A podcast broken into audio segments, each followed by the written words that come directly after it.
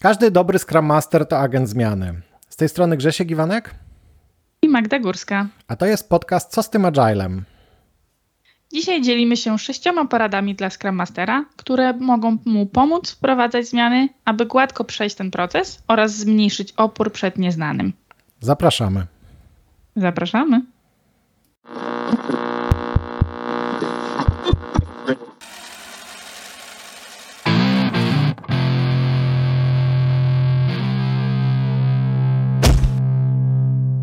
Rozmawiamy dzisiaj o zmianach. Rozmawiamy z perspektywy y, zmian, które powinny być drive'owane, które dobrze by było, żeby były drive'owane przez Scrum Mastera, który będzie przyjmował taką rolę agenta agenta zmiany.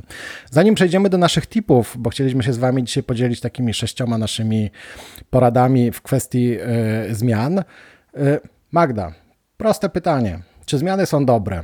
Czy ludzie, którzy się nie rozwijają, tak naprawdę się cofają? Czy konkurencja nie śpi? Czy te wszystkie hasła to prawda? Jak uważasz?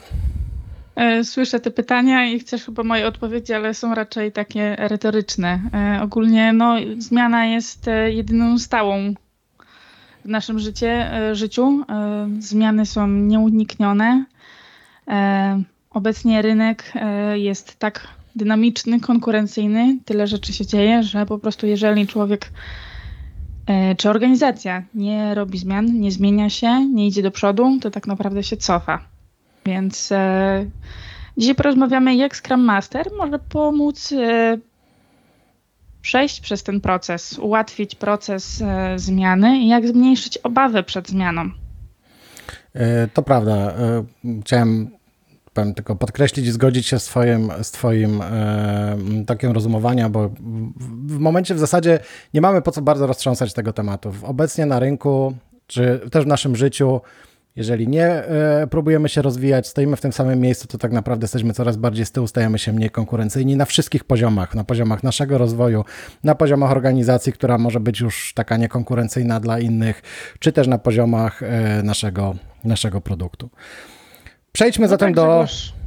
Do konkretów. Do konkretów. Mm, co jest pierwszą poradą? Pierwszą poradą jest taką: jeżeli rozpoczynasz zmiany w organizacji czy w zespole, postaw na eksperymenty. Wykorzystuj eksperymenty jako sposób wprowadzenia zmiany.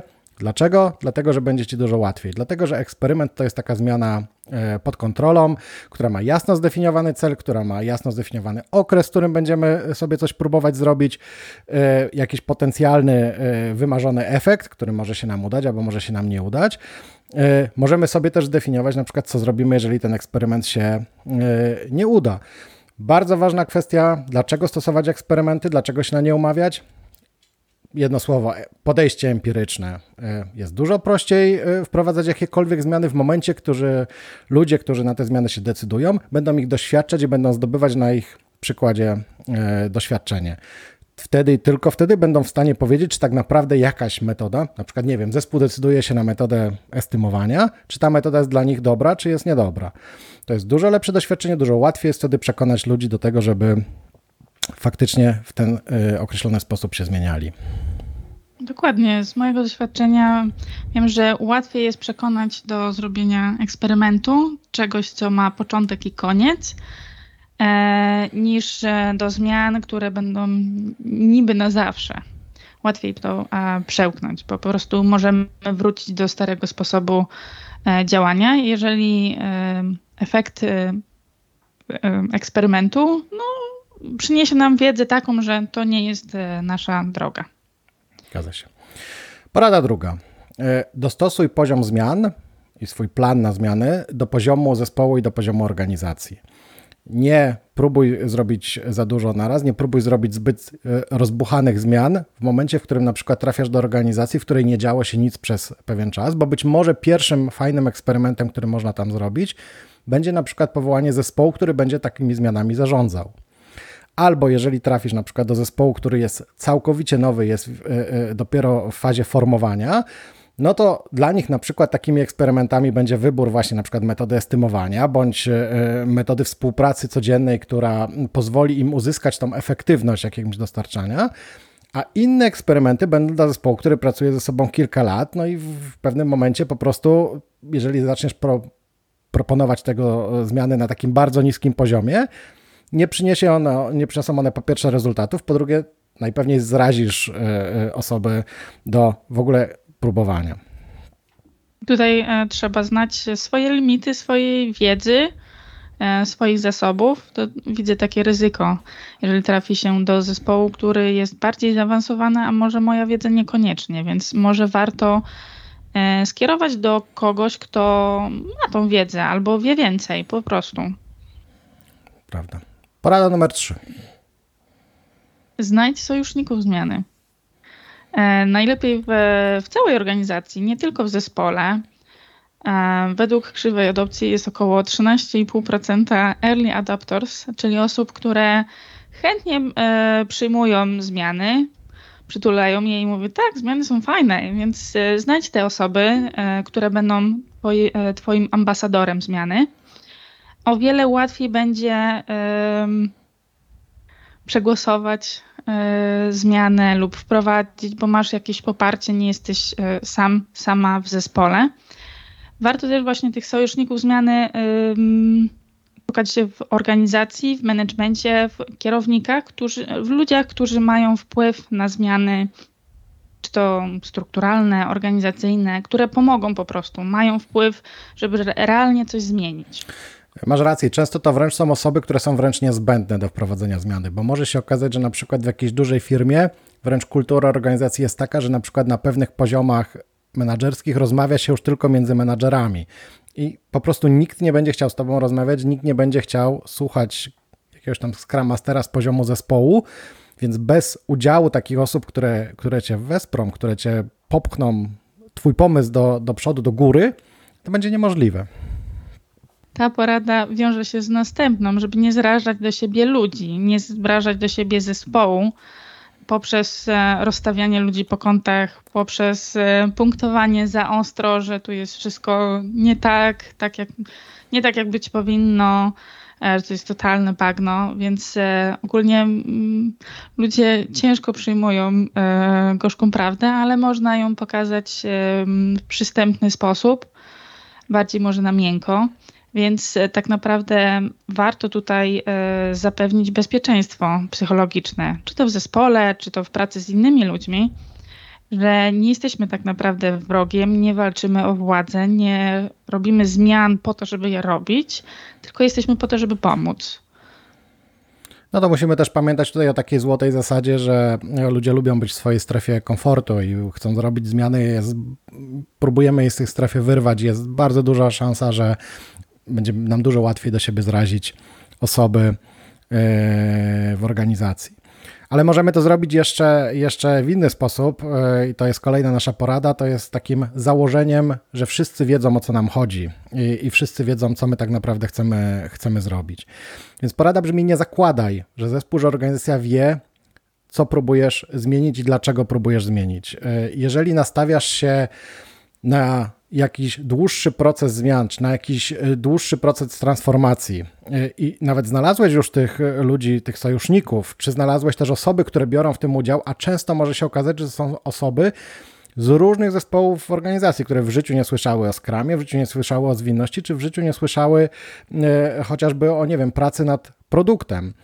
W momencie, albo w którym... słyszały, albo słyszały tylko złe rzeczy i na przykład mówią, że tak, pracują w Agile'u ileś lat albo pracują w Scrumie, to nie zakładaj, że mówicie o tym samym i że tak samo to widzicie. A to bardzo, bardzo dobry e, przykład e, mogę Ci podać. W organizacji, do której kiedyś trafiłem, trafiłem do zespołu, gdzie pracowały już od kilku lat w zasadzie osoby na stanowisku product ownera i powiedziały do mnie, to jest, e, my to co robimy jest czysty Scrum, e, chcielibyśmy, żebyś poszedł z nami wyżej. Ten czysty Scrum znaczył, że nie mieliśmy ani wizji produktu, ani strategii na ten produkt, ani nie mieliśmy zdefiniowanego backlogu, a release ostatni był dwa lata temu.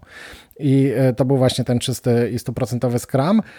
Przy założeniu, że im uwierzymy, no byłoby to dość, dość słabe. Zresztą skoro już dotknąłem zresztą wizji produktu, to jeszcze przykład taki też prosty, nie wiem, organizujemy wizję na nasz produkt, jakieś warsztaty, zapraszamy ludzi z całej organizacji, z ludzi z jakiegoś, nie wiem, zespołów typu Customer Success, z ludzi y, jakiejś obsługi technicznej, czy z ludzi z marketingu.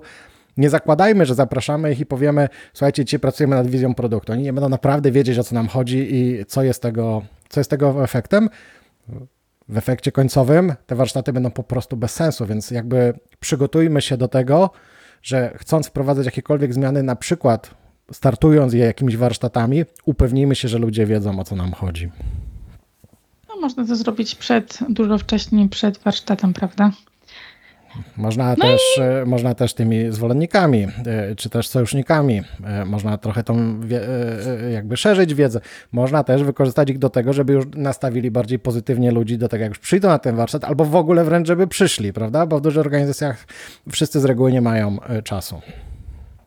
Dokładnie. To mi się też trochę wiąże z ostatnią poradą. Nie wszystko naraz. Nie nie dawać za dużo wiedzy naraz. Ja przynajmniej wpadłam w tą pułapkę, że chciałam powiedzieć wszystko, co tylko wiem e, i zmień wszystko, co tylko można od razu na, na początku. I myślałam, że ludzie to przyjmą, zrozumieją i tak, od jutra robimy totalna rewolucja.